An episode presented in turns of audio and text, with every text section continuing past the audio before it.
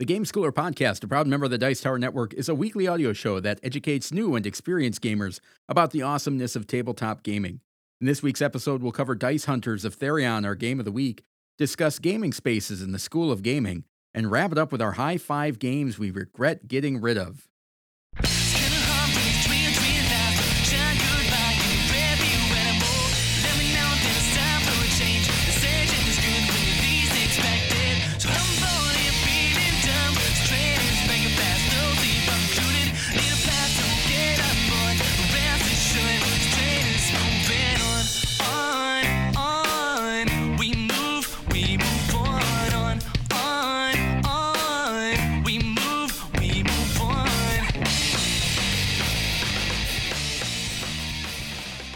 Welcome to the Game Schooler Podcast. I'm your host, Doug Kotecki, along with my co host, the esteemed Dr. Michael McCabe. What's happening, Doug? Not much. Feeling good. Excited to be back for another week of talking games and game schooling and everything that comes with it. Episode 141, man. Can't believe we made it. We're here. Uh, before we go on, I want to thank AEG for sponsoring our latest giveaway.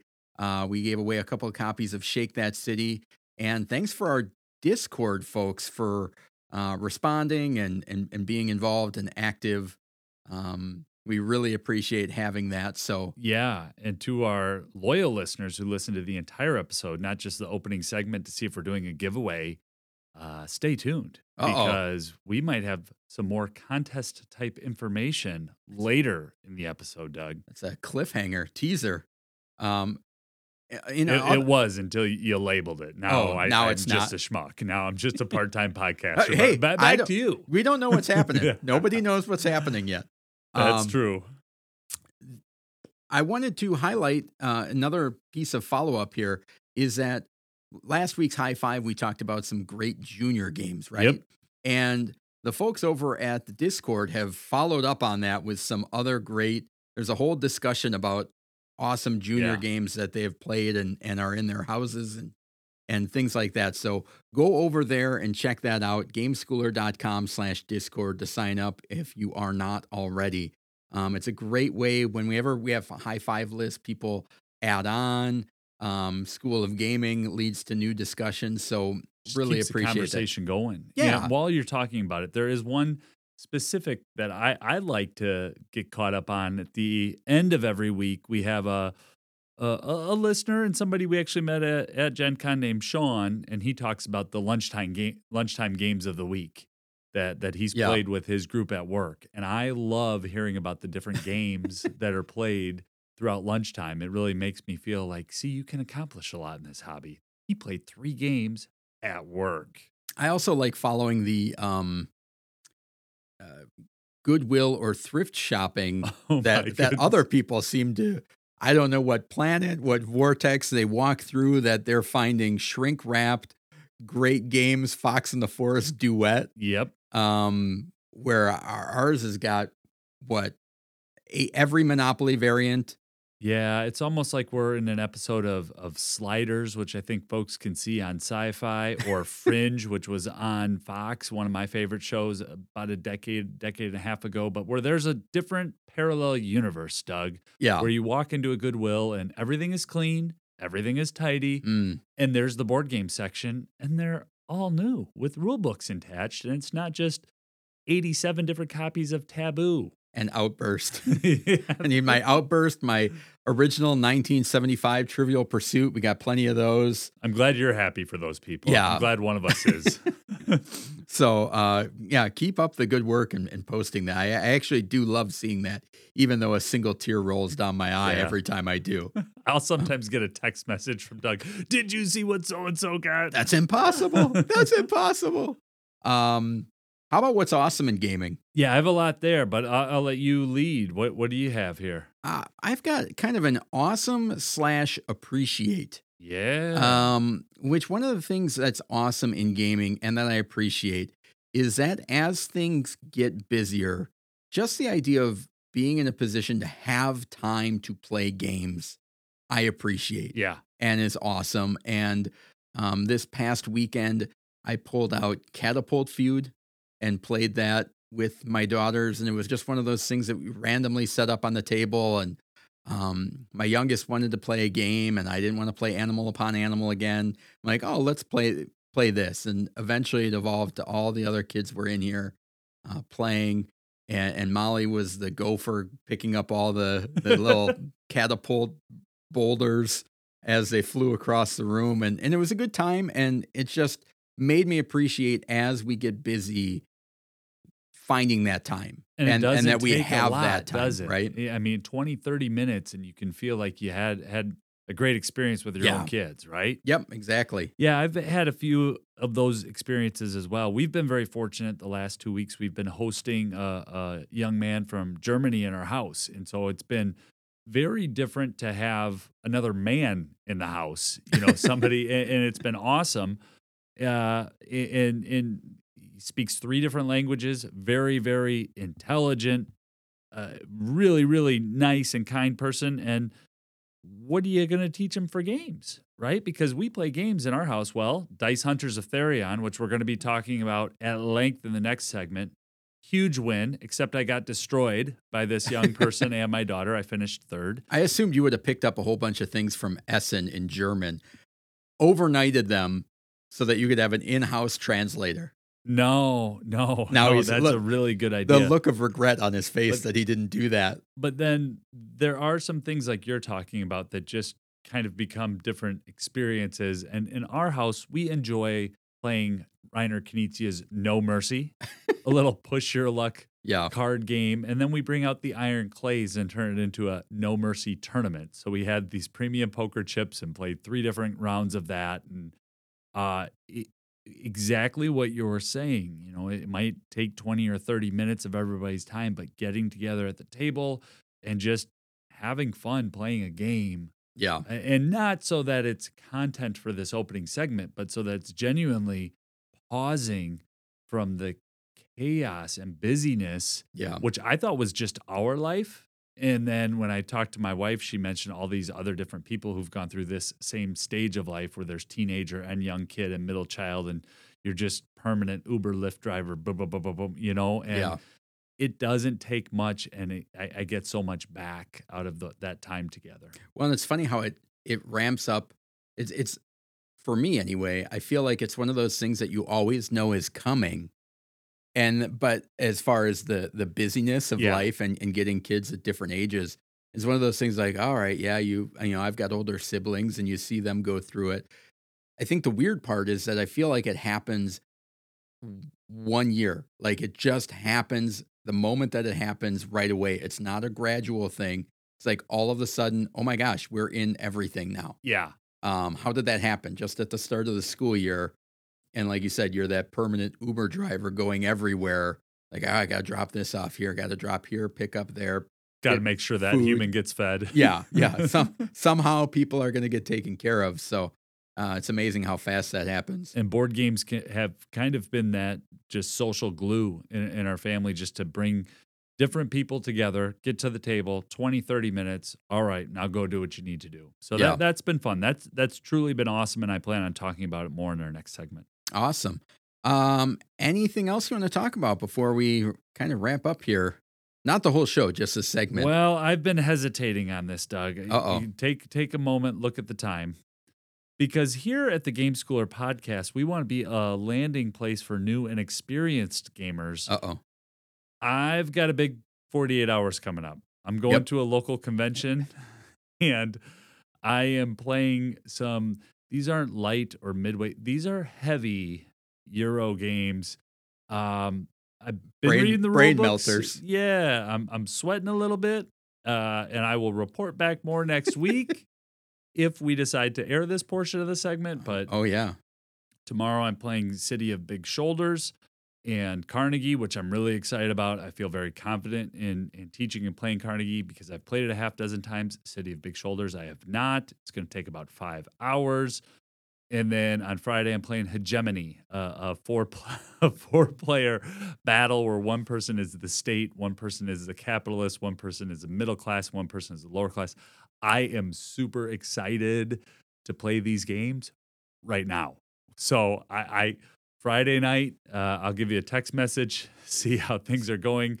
It's like Um, cramming for a test to try and get ready for this. It really has been. Fortunately, I have those three and four hour pockets of time in between the games to get ready for the next exam. But that is how I feel. I have not felt this way in 20 years. And I don't want to let people down. I don't want to be that guy who's stumbling and fumbling through the rule book and blah, blah, blah, blah. Well, I did watch a video, but I didn't. So I, I want it to be a good experience for the other people at the table. Now, And are the- you pl- are you playing in the game? yeah, I'm playing all three. I'm- Okay. I'm, I'm teaching, playing all three. And because uh, at one point you, you were talking about not playing at all, right? Yeah, when we got back from Gen Con, I tapped out momentarily and said, There's no way. There's no way I am able to do this. And then I thought, wait a second, I want to play these games. I'm going to be okay. This is going to be okay. I'll just study up and it's time to play games. Yeah. And so that that will be a new experience uh, for me. Uh, certainly playing games that are at you know that hobby level that take more than three hours. That's not something that I've done with other humans outside you and, and our game group. So I, I'm I'm excited about that. And then playing a handful of other games at the convention that I signed up for that I just haven't played before. So should have some good follow up for next week. All right. Well, I'm looking forward to that. I can, I'm sure I'll get the blow by blow as the the weekend happens. But I don't know. um, yeah, unfortunately, I can't make it this year to Gamehole Con in Wisconsin, Madison, Wisconsin. But alas, representation will be there. That you know of. I have faith. You never know. Nah, it's not happening. I'm sorry, man. All right. Uh, just a reminder to uh, subscribe uh, or sign up to our Discord, gameschooler.com slash Discord. Great community there. We've talked about it earlier in the episode. Uh, if you like what we're doing, spread the word about the podcast. We'd really appreciate that as well. And if you have questions or comments, you can reach us email at gameschooler.com. Again, email at gameschooler.com uh, to reach out and communicate with us. With that out of the way, let's move on to the game of the week.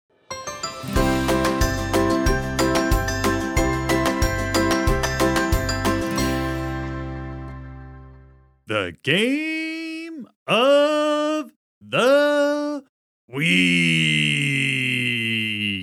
The game of the week is an in depth look at a family friendly game we think you should try if you get the chance. This week's game is Dice Hunters of Therion. Doug, give us the stats. Well, it was published in 2022 by Amigo Games. The designer, you may have heard of him, uh, Sir Richard Garfield. He designed some other popular game. Can't quite A few of one. them. Yeah, Uh, King of Tokyo. Hmm, I've heard Bu- of that one, Bunny yes. Kingdom. Both Oh, yeah. those have been games of the week. yes. Uh, he was knighted by the Game Schooler podcast, I believe, for his contributions to. Oh, Magic? There you go. Yeah, Illusions.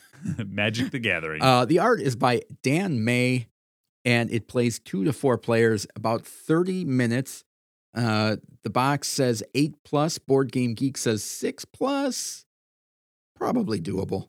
Uh, there is no words or language required to play this game, and it falls in our family game category. In the Dice Hunters of Therion, or Werfelden, Werfelhelden, that's a German, I believe. Wer- Werfelhelden, Werfelhelden. uh, players slip into the role of a dice hero. I knew Michael would like that. Um, you slip into the role of a dice hero and take hold of the villains who are up to mischief in the kingdom. With their dice, players secure the rewards or find valuable treasures.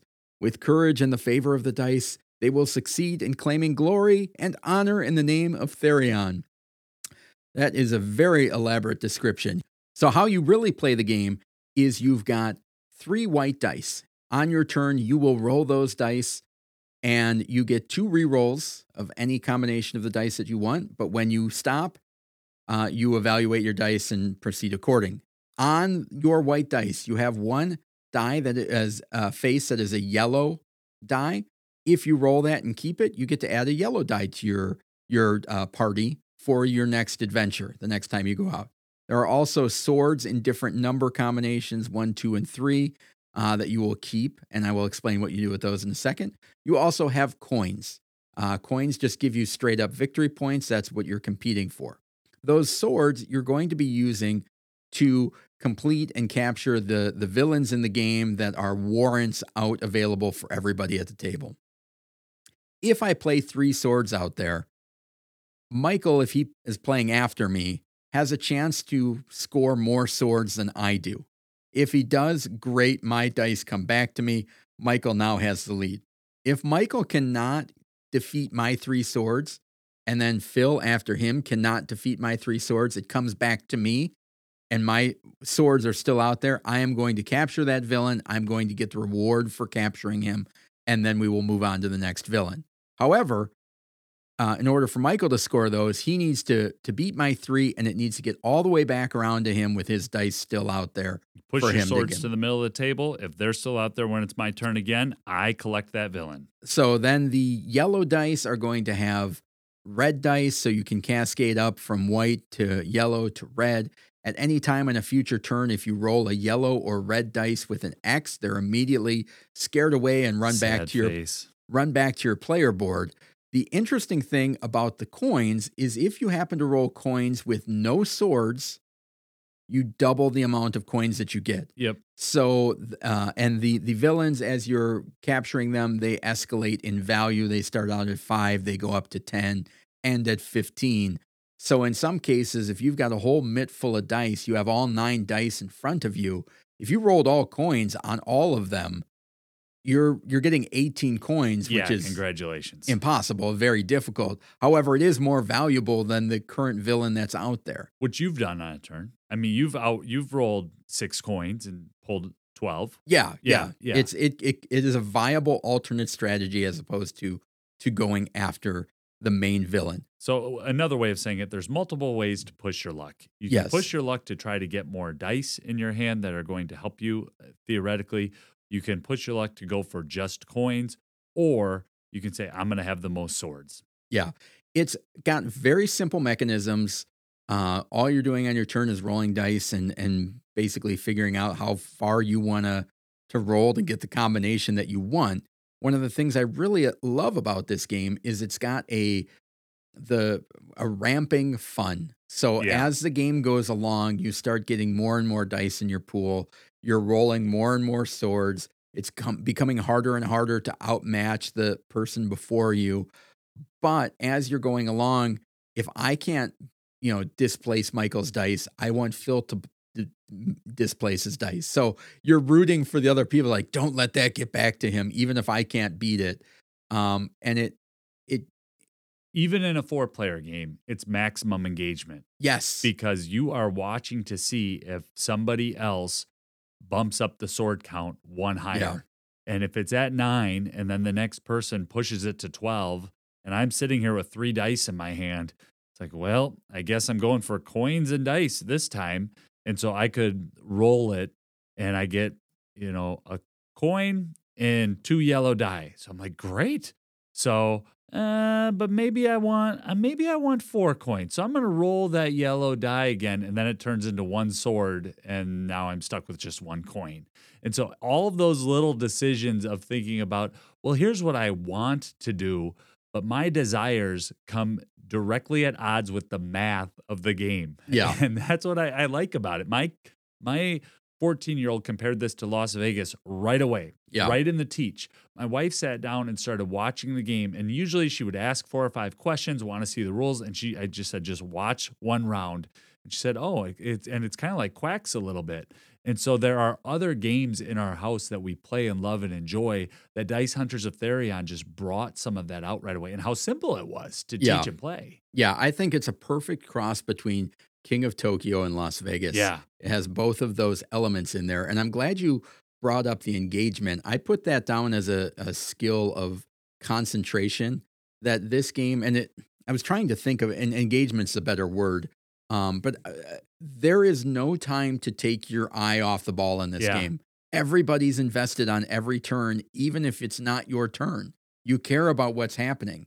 Um, whether uh, somebody can can get more swords out there? Are they going after coins and trying to uh, cheer other people on? Or you know, there just seems to be a, a, a levity to the game, but the the laser focus Right. and and observation of what's going on is such a big component of it, right? It is. And it is a game that I think really favors that 8 to 12 year old who wants to take big chances because so I have approached this game thinking I'm going to be very prudent, and I, I, I'm going to that that voice that's telling me to drive fast and to, and to take risks. I'm not going to listen to that voice. I'm going to play the math this game, and built an early lead, and then got absolutely destroyed by Yeah. others at the table.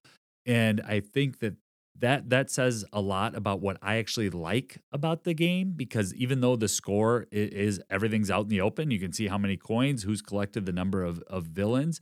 It is a game in which the dice there it's luck. And that's what some of the people probably don't care for it as much, but I think is such a leveler when you're playing with kids and new gamers. Luck is really a good leveling agent for people who may not have a weekly or three times a weekly game night. Yeah, that and that's one of the things I put in there is just to be aware of. And I think you know if you go on Board Game Geek and you look at some reviews that may rank this lower than we think it should be, um, it's lucky with no real mitigation. You know, Yeah. your your coins don't allow you another reroll. You can't add coins to get more swords or or any of those other things that might be in more um, common games or more Euro-y games uh, as things have changed. Yes, this game came out in 2022. The 30 minutes on it is probably a lot. Like I don't. Yeah, I think that's a was little high. Go there too, Doug. You know, That- normally people. that's or for two games. Yeah. my, my opinion. normally game companies are are trying to uh, go as low as possible, and even if they know they're wrong, it's like Yeah, they want to. They have a 90 minute game and they're going to tell you it's 60 minutes. eight minutes. This is eight minutes This per is- player per round. this is one that I feel like they've estimated high, which is great. And it, it goes back to what we've talked about in the past in a couple of, of opening segments in the past couple of episodes. Like, this is a game that's supposed to be fun. Yep. It's fun. It's not supposed to be a thinky, heavy brain burny game. And the idea of like, if you go into the game thinking it's going to be that, of course you're going to be disappointed. This has less uh, luck or a less strategy than King of Tokyo, and and maybe about the same as uh, Las Vegas as far as choices and things that you can do. Uh, that combination, and it's not you're going to have bad rolls. Yeah, It's uh like you and you you and you, you have to know that. I had I Yeah. had a game where I got up early.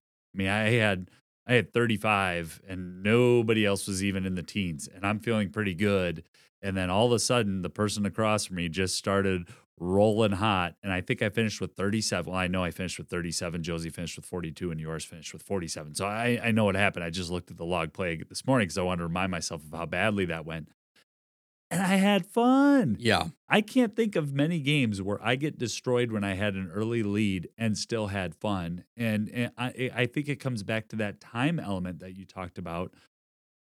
The other time this week, I got a four player game in, two of them in 30 minutes, and timed Yeah. it on, on, my watch, you know, and was teaching people how to play it in that first game. And that's set up playing at the kitchen table, Yeah. put it all away, put it back on the shelf, 30 minutes. So those are two things where yeah, if you want perfect information, if you want to be able to play some of those games that I talked about at the opening segment where it does take three to five hours, uh, don't don't don't come to this one. But Yeah. if you want to play an awesome game from Sir Richard Garfield that that has some dice chucking and some frivolity where you're actively rooting against other people and then maybe the next time you're rooting for them, this is a good one.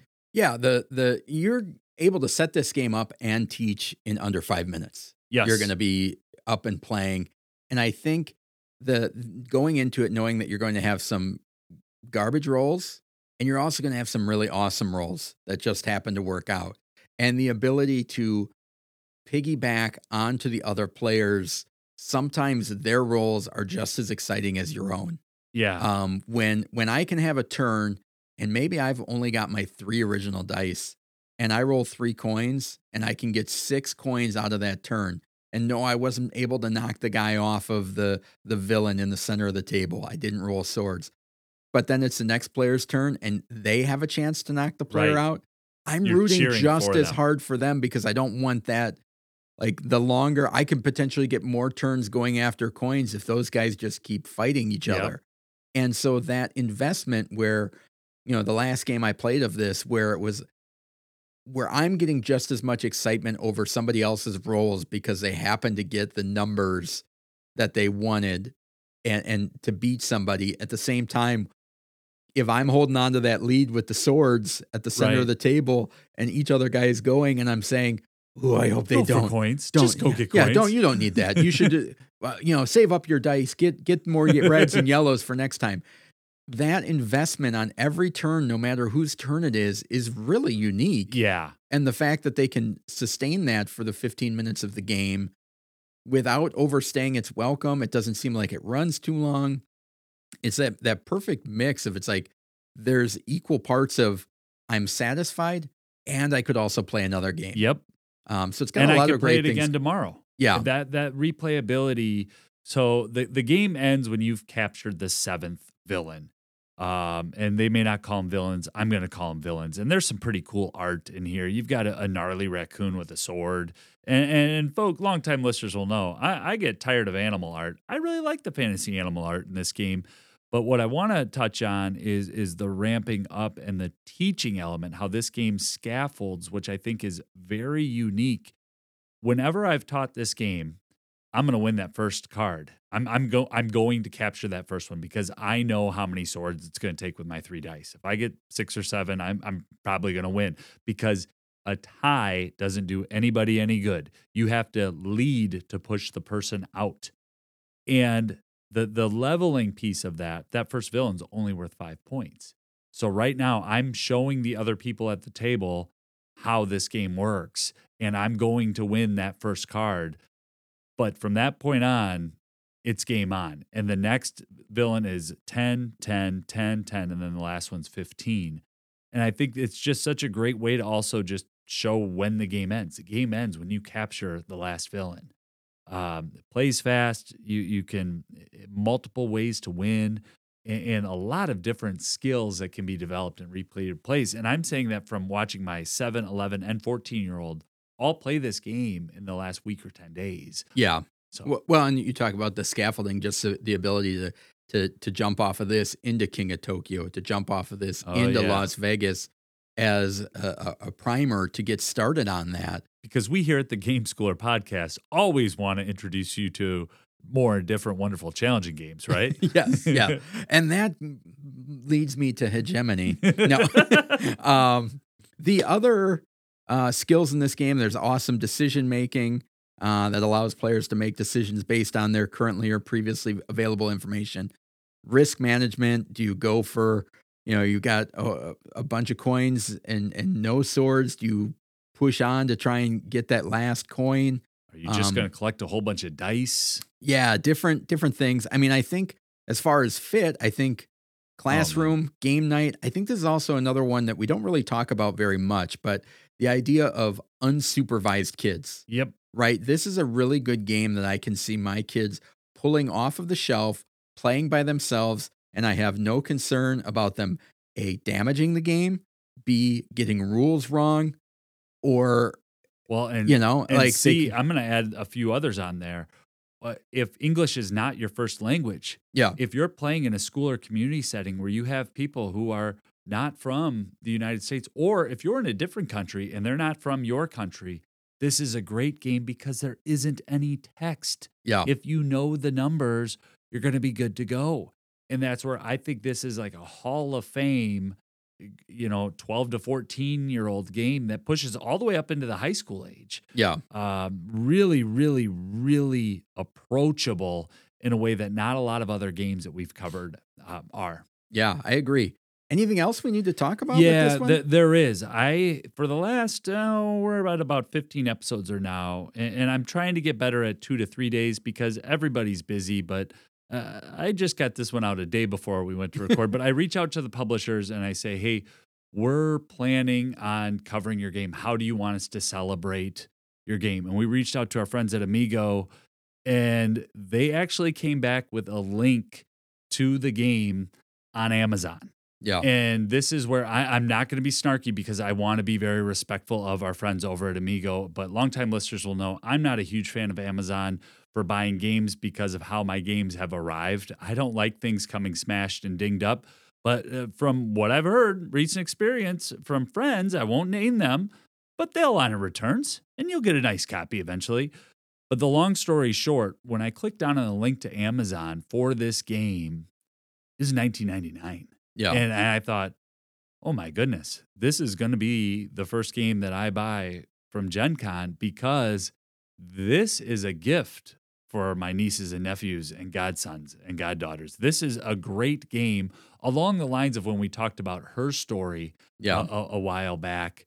Uh, Dice Hunters of Therion, I think, is going to get gifted quite a few times. And so that's what our, our, friends at Amigo just wanted to pass on and let folks know of hey, if you could share the link to the store on Amazon. And it sounds like they're trying to breathe new life back into this game. And for a game that just came out in 2022, uh, I, give it a look, folks, and, and, give it give it a play. Great lunchtime game, great uh, after school game. So I wanted to to share that. Yeah, and I think that you know a lot of times we've talked about some games that are exclusive to to Target or North America, and so this is a situation where Amazon we've got you know wide distribution. Whether you yep. you don't have a friendly local game store, it's a great um, situation to be able to pick this up, and the you know the, obviously the publishers sending us there as well. So yeah, and then one other thing, oh, our friends that? at Amigo it's contest awareness time. they want to give away two games, Doug. Yes. They want to give away two copies. And uh, I will not be the recipient. I, I am. It, it's it's tough, but I'm going to remove myself out of this challenge or contest. All his kids but, are going to be registered, though. hey, hey, hey, hey, easy, possibly. Uh, just my dog Howie. But Doug, how can people enter this contest to win one of the two copies from Dice Hunters of Therion? All right. What we would like you to do is send an email to email at gameschooler.com. Again, We're running an email contest. We haven't done this in several episodes, so tell them again, Doug. Email at gameschooler.com. Uh, and then just in the subject, put uh, School of Gaming. And we are looking for just ideas on new School of Gaming segments or questions that you think uh, you'd be interested in hearing or having us talk about. Um, anything to do with School of Gaming and and you know, ideas, like I said, ideas, questions, anything like that. Send it to us along with your address.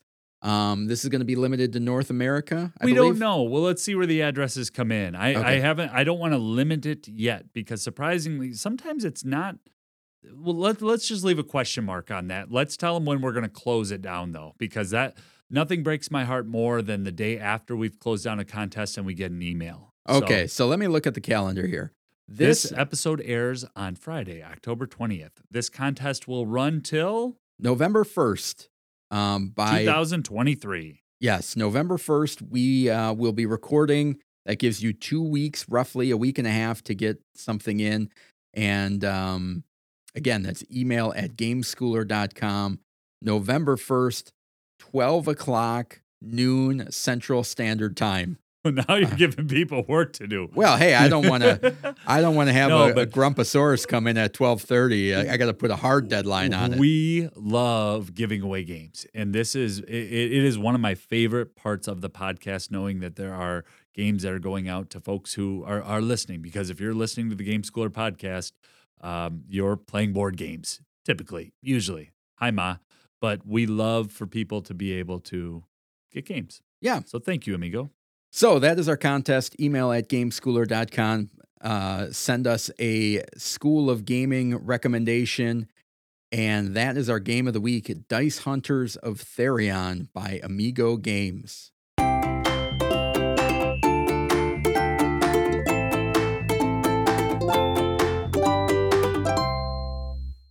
The School of Gaming. In the School of Gaming, we discuss concepts, keywords, etiquette, and helpful ideas in the world of gaming. This week, we will be discussing the importance of gaming spaces. We're going to talk about your favorite gaming spaces, permanent gaming spaces, temporary gaming spaces, and all other types of gaming spaces. all right.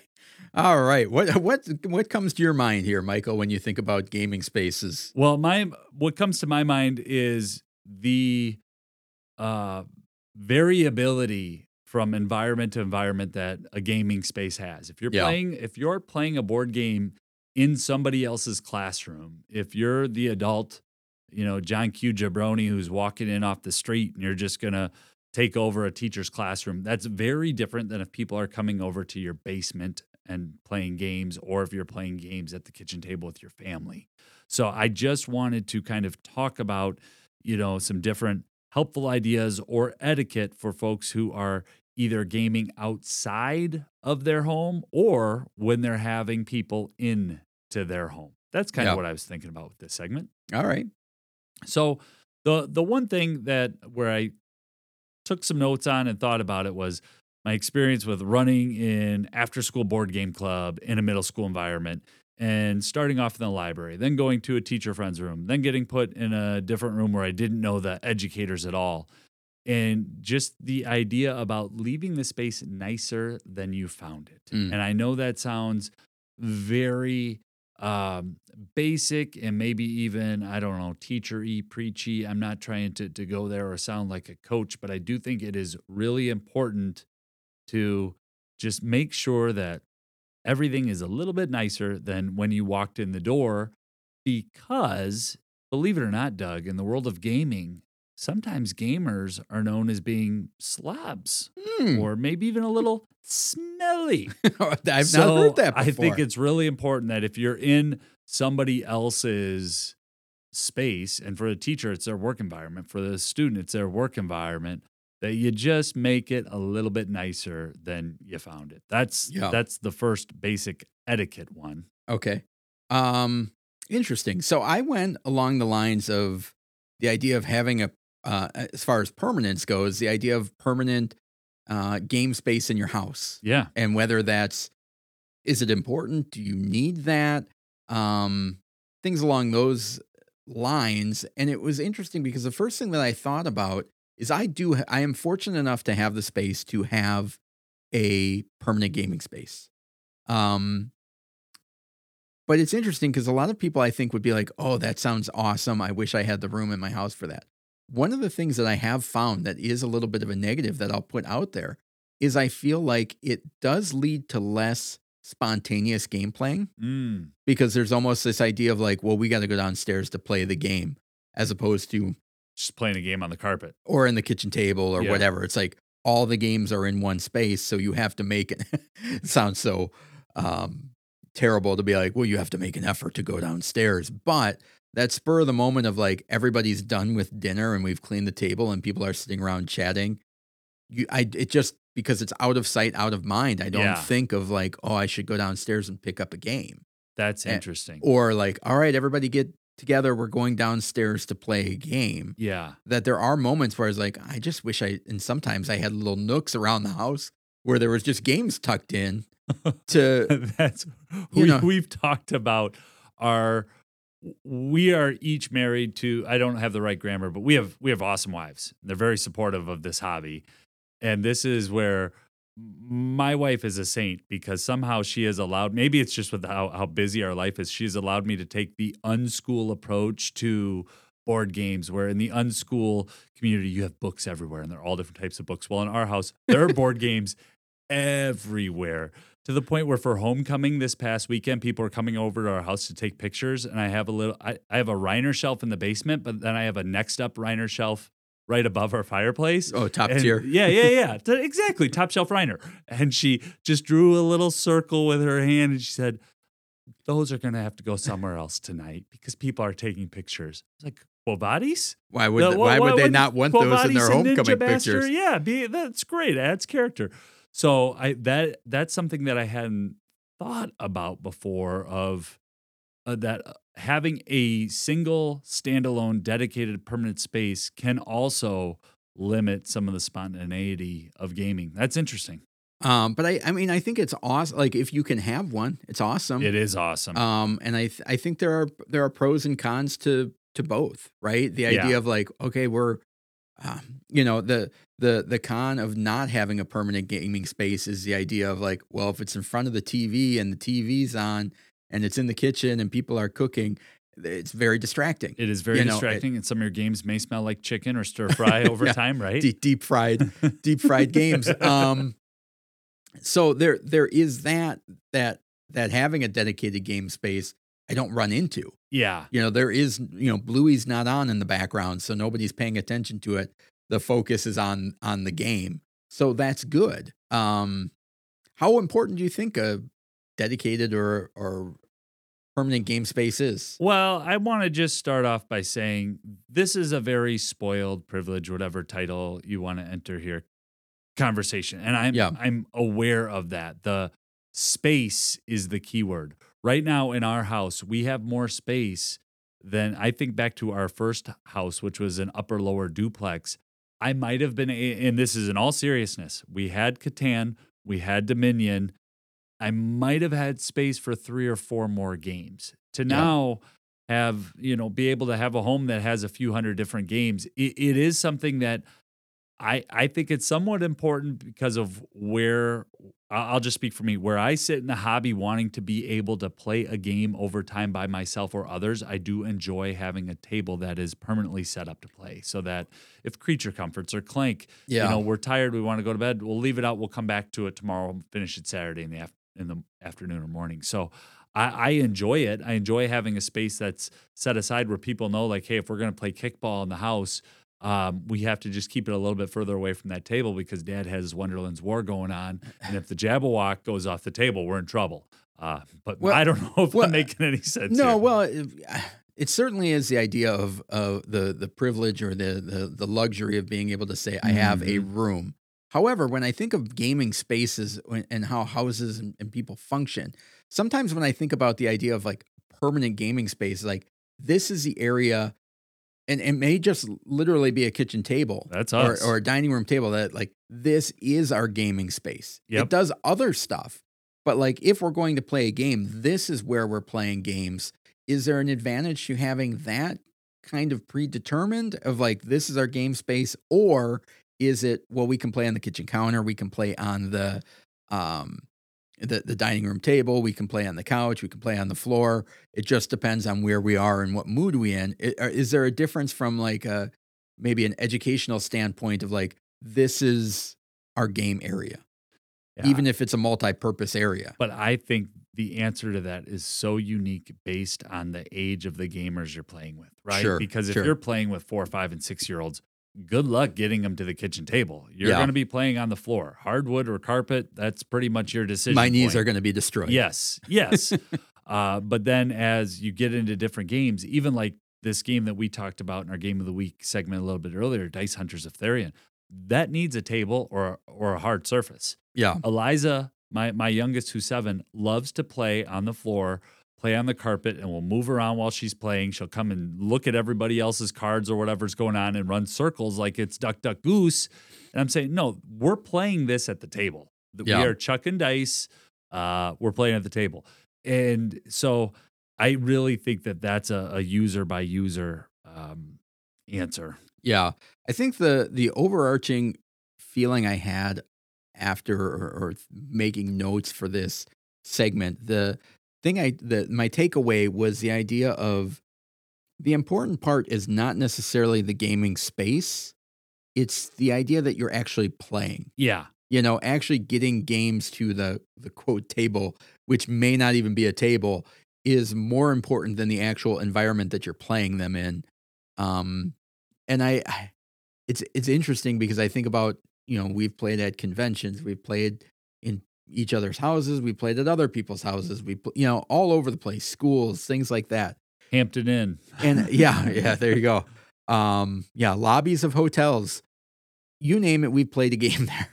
Um, and it's funny because the the things that come back to me are the moments of the games rather than the space that it's in, Yeah, that's really which good. which brings me back to the idea of just just be playing. Yeah, You know, and obviously this doesn't go into for, forcing your hobby on somebody. That's not what I'm saying. But if you enjoy playing games, play the games.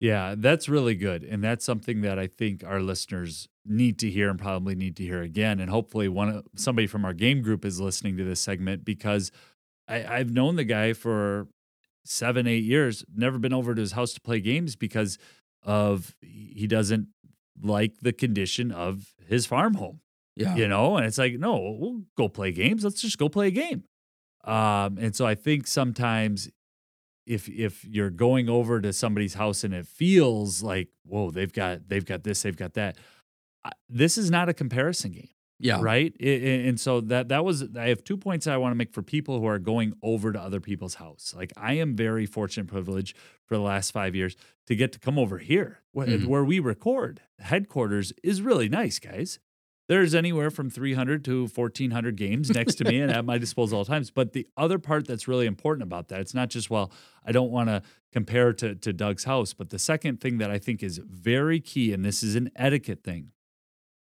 know when it is time to leave somebody else's house. and I, I think I was looking back at some of my log plays and earlier log plays. Like it's coming up on six years of coming over here and playing Hmm. games somewhat regularly. And there are cues of when it's no, it's time to go.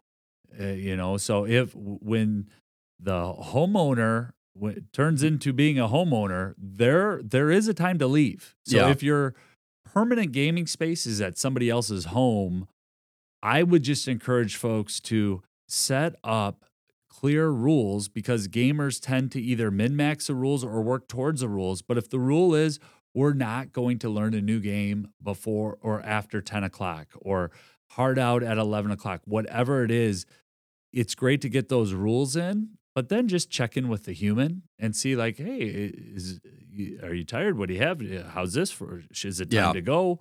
So that that's the only other thing too is be conscious of if your gaming space is somebody else's house, uh, because I don't know if people do check in on that or if people Yeah. are aware of that. Yeah. So Great points. Anything else that we want to throw at uh, gaming spaces? I'd love to hear what the the folks in the Discord have to say about about this and any of the ideas. I mean, we kind of kind of a wide ranging topic that we hit a whole bunch of different parts on. So certainly, I'd love to know if there's any areas that we need to elaborate on or something that we completely missed, which is 100% possible. Um, so that is a, a, brief discussion on gaming spaces. Let's move on to the high five.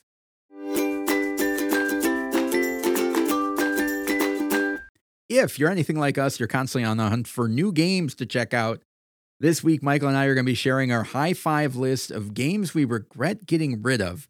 Now, it's a little bit of a misleading title because I don't have any games that are on my list I'm like, I need to immediately buy them back yeah, because if I did, they would have done that. they would already be bought Same. back.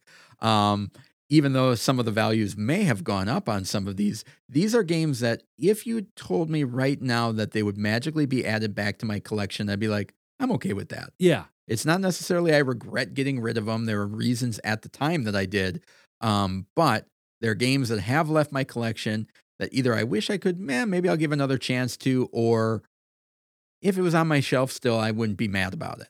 very similar. All right. Number five, Shopkins Poppin' Race from 2015, colloquially known as Trouble, a game that I threw away about 10 days ago. And then in last week's recording, Doug just activated all of the guilt switches in my body. Um, our dog got into this game and made a mess of it. Well, got into it, made a mess of it, made a mess on it. yeah, yeah. And I had a, a bid on eBay all ready to go. $5, $8 shipping. New box looked good. Showed it to my wife. She just shook her head like, "No, that is a blessing that that game is out of our house." So I had it on honorable mention, but I thought, you know, I'm going to slide it in the five spot Yeah. because everything that I just said is 100% true. All right. Everything I'm going to say is a lie from right now. Well, no. but that one you can't make up. The timing's good. No, that's a good one. Uh, my number five is a game called Among the Stars.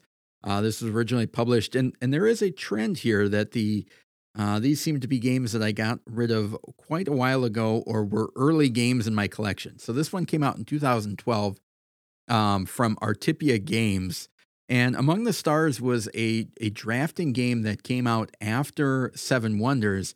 And the interesting part of this is that you were drafting cards to then place into your spaceship and they needed to be connected in various ways to score points and you needed to make sure that they were powered um, in order to get those points and in order to keep adding on to more parts of your ship so there's a really cool mechanism of taking the um, the basic of drafting and then adding a little bit extra to it right and uh, they re-released this as field of greens which i was Yeah. uh, or fields of green Fields. Yeah. that I was really excited for because it was like a modern farming game, which you don't see a lot of. Um, unfortunately, I didn't like it as much as Among the Stars, and this one has just drifted away from my collection. Well, do you want me to add it to the list on Noble Knight Games that I curate, or no? No. For fourteen dollars, you could get it today. There you go. So not not uh, hasn't increased in value. So uh, I'm good with it not being here. But Okay. if, if if it was in my house still, I would be okay with that too. Awesome. So through one game, uh, Doug is plus one dollar in value for those keeping track at home. My number four, Plus one. I th- yeah. I, thought you said Shopkins was five dollars. well, thirteen. I include shipping. Oh, okay, So, gotcha, okay. gotcha. All right. Uh, my number four is Seven Wonders Duel, a 2015 game. It's a two player only game. I gave this game away to one of my kids' friends, and I'm not trying to virtue signal and say, oh, look how awesome I am. I was actually trying to recruit a new listener and hopefully get five stars for a podcast. Um, uh, uh, so, five star. I feel like there's a shakedown in your future. Well, I need that No. game back, kid. but uh, at the time, it was what we had a cookout. We had a bunch of people over. The kid was so excited they couldn't find it for whatever reason. And Antoine Bauza's classic with great art from Miguel Coimbra. And in my head, I'm like, how many two player games do I need? I my two player shelf is full. Yeah. I, I have a little Kallax, you know, cube that's just for two player games, and and I let it go.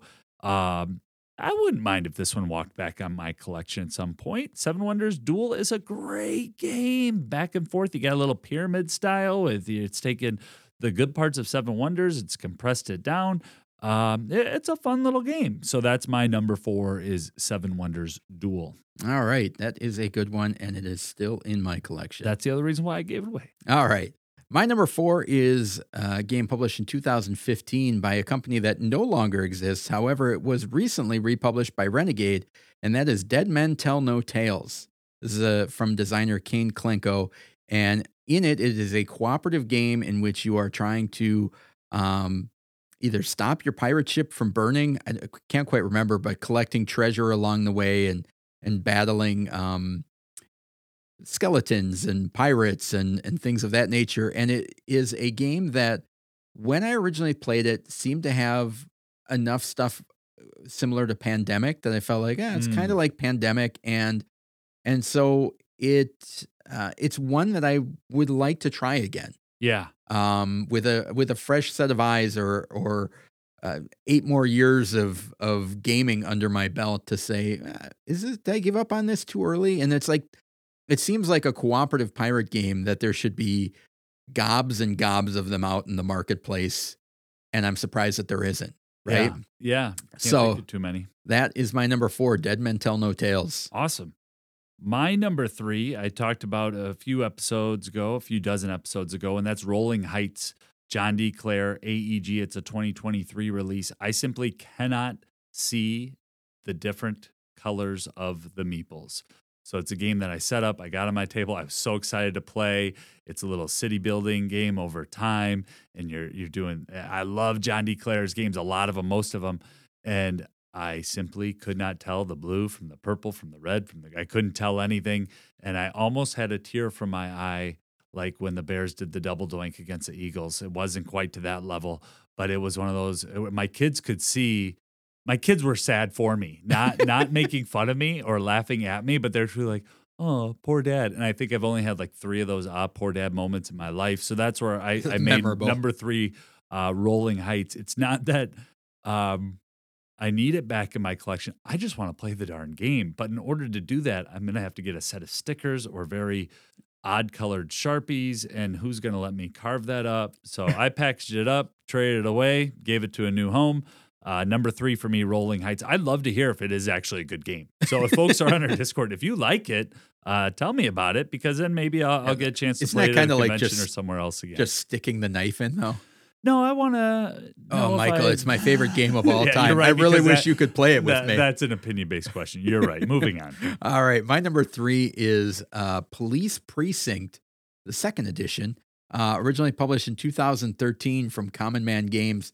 Uh, Ole Steiness is the designer. He I went like on to uh, to do um, Meeples and Monsters, yes. Uh, what's the other Viking one? I'm Uh, trying- Midgard, yeah, Champions, of, Champions of Midgard. Um, so in Police Precinct, it is a cooperative game in which you are running around. So I, you're solving one big crime. It's a cooperative one, but in the meantime, you've got to take care of thugs on the streets and robberies and car crashes and things like that. All of the mundane stuff that's going on in the city while you're trying to solve this bigger case. You can also play it with a uh, a dirty cop in there as well who's trying to hinder you. Um, the game is somewhat hard as it is, so the idea of adding a dirty cop in there seems almost abusive. But um, it was one where it came out a little bit after Flashpoint Fire Rescue, and it was like one of those things where it's like, well, how many civic yeah. civic protection games do I need? Um, and I, it's one that, and maybe this is one of the the the qualifier. Maybe shouldn't be games that we regret getting rid of. It's games that have left our collection that I'd like to try again. Yeah, and maybe I didn't. I think make, that's better name for lists. Um, maybe uh, try it if I get a chance again, and maybe I gave up on it too soon. So, but that, I think that that's a cool part of the hobby. Yeah. Right. Yeah. Sorry to interrupt you. Go ahead. Say no. the name of of your game. Yeah. My number three is Police Precinct. Yeah, and uh, I'll jump right in. My number two is Earth, also a 2023 release, one that I, I got. I played. I played solo. I tried to get other people in my family to play it. I got tried to get my game group to play it. It was just a little bit fiddly, uh, a little too many things going on at the table, and you know I played it solo a half dozen times and traded it, let it go. And the fact is, if this comes up not the fact, but if this comes up at a convention or if somebody says, "Hey, do you want to play Earth?" I'll sit down. I'll play that again. Absolutely, I, I enjoy playing it. At the end of the day, how many games at a weight right around three? How many hobby games do I need in my collection? Yeah, I'm full. Yeah, and that's where Earth just didn't didn't make that that shelf. Um, I'd play it again. I enjoy playing it and that's my number uh, two, I believe. Two. Yeah. Earth. All right. My number two is a game that is one that I wish I had back to play with my kids. Interesting. And um, I've I always enjoyed the game, and I think it would be just a fun one to play again.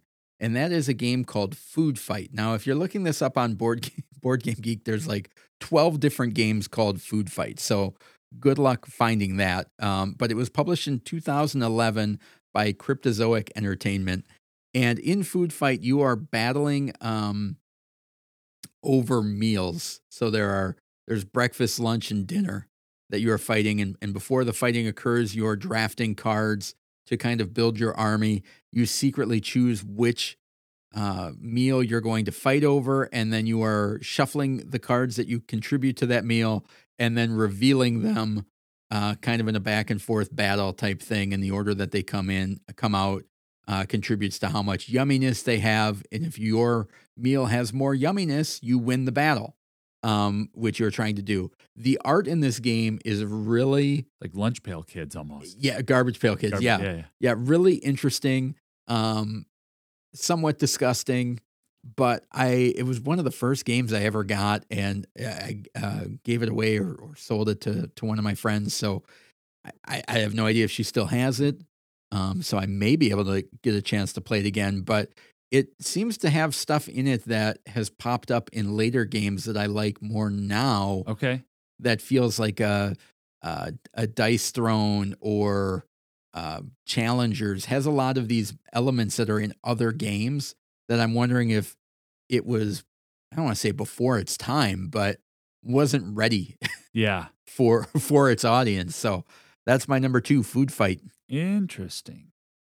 All right, my number one is Dragonwood from 2015. Designer is Darren Kisgen, and artist is Chris Beatrice, and it was published by or is published by Gamewright. And this actually came up just this past week while we were playing Dice Hunters of Therion. Uh, in Dragonwood, I'm going to give the Board Game Geek description. I think people who've been listening to the whole episode will understand why I'm making that connection. Roll to defeat monsters and collect items. Will you be able to defeat the dragon? Same game. It, it, it's not the same game. It's a, it's even a I don't want to say a more junior, but it, its target audience is is younger, even younger than Dice Hunters of Therion. Um, really good game game that my family had a lot of p- fun playing. Uh, but about a year ago, I just thought that my youngest had kind of grown out of it or gravitated towards other games. And as soon as we got done playing Dice Hunters of Therion, and it was, hey, we should bring up Dragonwood.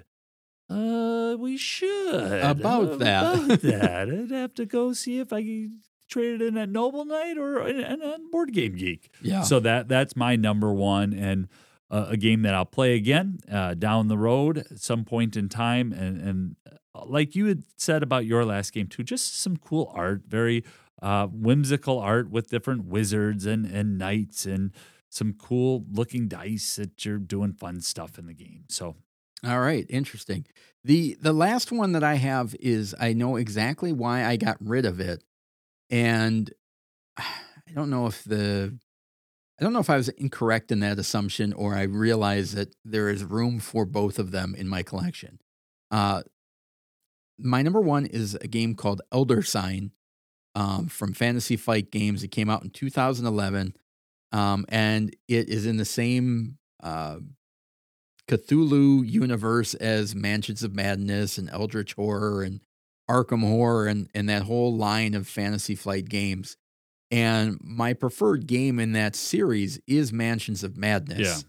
And I figure, and and the the tricky thing with Elder Sign is that it can run long, so it it's like sixty to ninety minutes. And I thought, well, if I'm going to be playing a game that's sixty or ninety minutes, I'd rather just play Mansions of Madness. There's more story, there's more stuff kind of going on. However, as they release more expansions for Elder Sign, they did streamline a little bit of it and and made it more of the exploratory stuff that I enjoy in Mansions of Madness. And I miss being able to pull that out for the simpler rule, rules. You know, uh, Mansions of Madness is app driven, so that helps quite a bit. Um, Elder Sign is very much dice rolling, very much in the line of King of Tokyo and Dice Hunters of Therion, where you've got the rolls to try and make the combination that you need to in order to to beat the monster or solve the puzzle. good And little Yahtzee mechanism built in. Yeah, there, huh? and so in order to uh, get into that quicker, and there's less setup that there is in Mansions of Madness of getting the tiles out and the characters and minis and things like that. Uh, Elder Sign offers that, but in a, a simpler uh, experience. And I end up selling it with that and, and maybe one or two of two or three of the expansions that I had at the time.